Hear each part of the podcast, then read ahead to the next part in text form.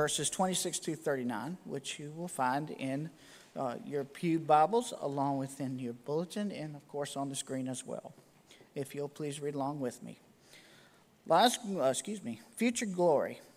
Likewise, the Spirit helps us in our weakness, for we do not know how to pray as we ought. But that very Spirit intercedes with sighs too deep for words. And God, who searches the heart, knows what is in the mind of the Spirit, because the Spirit intercedes for the saints according to the will of God. We know that all things work together for good for those who love God, who are called according to his purpose. For those whom he foreknew, he also predestined to be conformed to the image of his Son, in order that he might be the firstborn within a large family. And those whom he predestined, he also called. And those whom he called, he also justified. And those whom he justified, he also glorified. God's love in Christ Jesus. What then are we to say about these things? If God is for us, who is against us? He who did not withhold his own son, but gave him up for all of us, will he not with him also give us everything else? Who will bring any charge against God's elect? It is God who justifies. Who is to condemn? It is Christ Jesus who died, yes, who raised, who is the right hand of God, who indeed intercedes for us. Who will separate us from the love of Christ? Will hardship or distress, or persecution, or famine, or nakedness, or peril, or sword?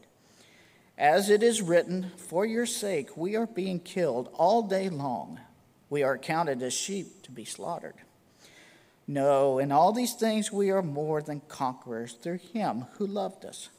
For I am convinced that neither death, nor life, nor angels, nor rulers, nor things present, nor things to come, nor powers, nor height, nor depth, nor anything else in all creation will be able to separate us from the love of God in Christ Jesus our Lord. This is the word of God for the people of God. Thanks be to God.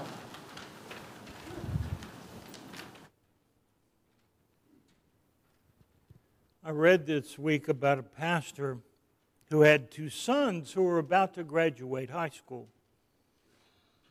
He started a very special project on their behalf he wrote a book, one to each of his sons.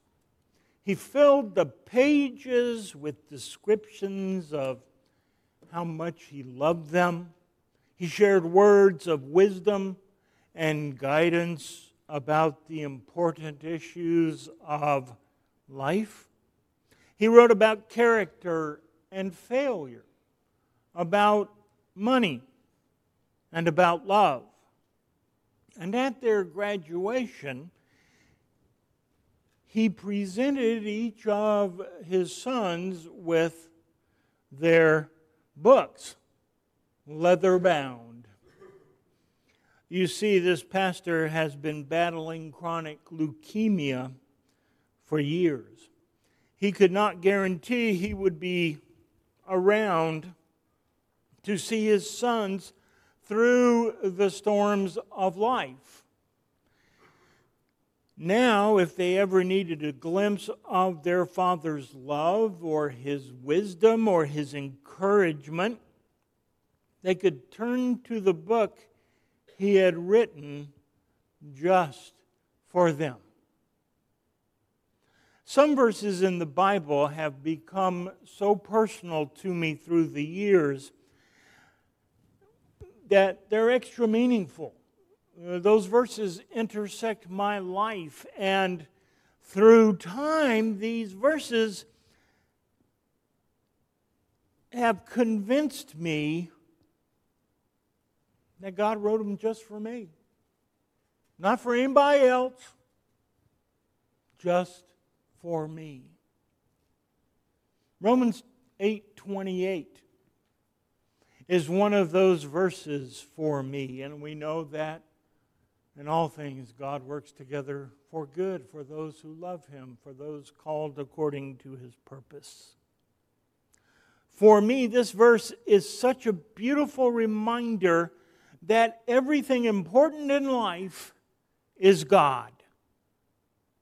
God says we are chosen, just the way David was chosen. There is no earthly reason for it. God just chose us.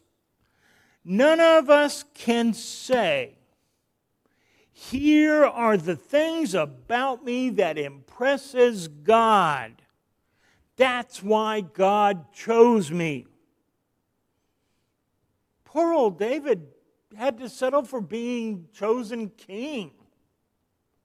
You and I have been chosen to be sons and daughters of Almighty God, heirs with Christ, the Lord of all lords. None of us can say that God conferred this high honor upon us because of our achievements in life. We can't say that. All we can say is like the hymn Dave finally got in amazing grace. How sweet the sound. That's what our salvation, our faith, everything important in life is the grace of God.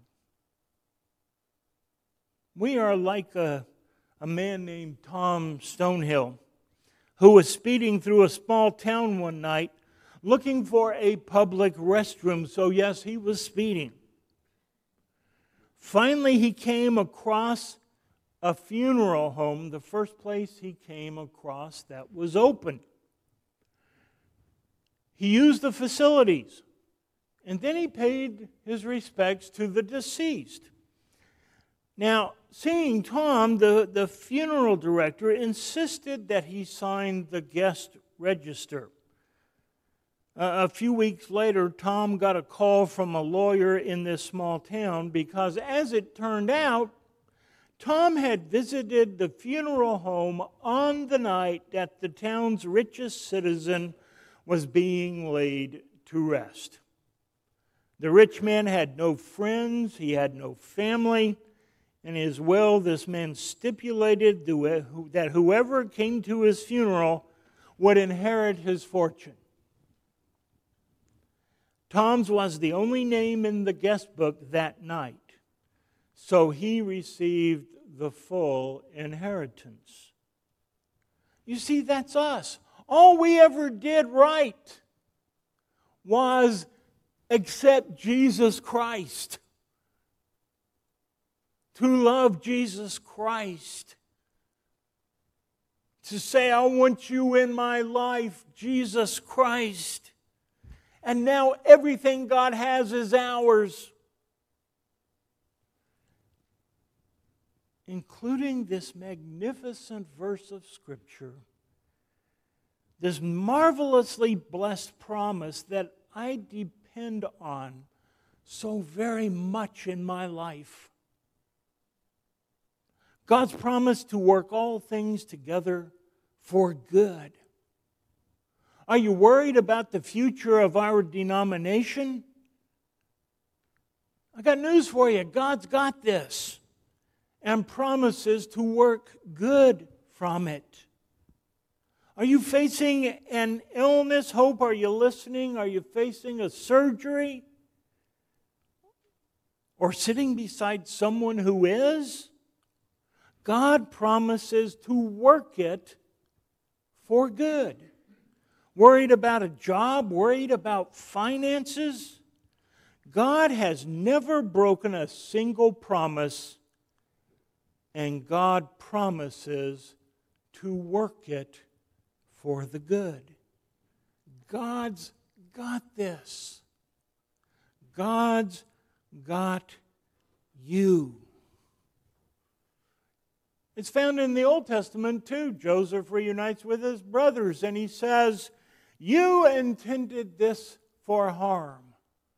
God used it for good. Is your heart blessed this morning with an overwhelming confidence in God, trusting God to work all things together for good, being assured that no matter what happens in your life, God's got this, and God will work it together for good. Well, maybe God wrote some of these verses for other people too. And I hope you hear them well. God's got this. And God's got you. Amen.